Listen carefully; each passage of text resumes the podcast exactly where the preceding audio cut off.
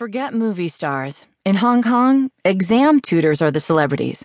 By Mike Ives in the New York Times World section. I'm Kristi Burns. The slick entrance hall at one of modern education's Hong Kong centers has the look and feel of a movie theater lobby, crowded with teenagers after school lets out.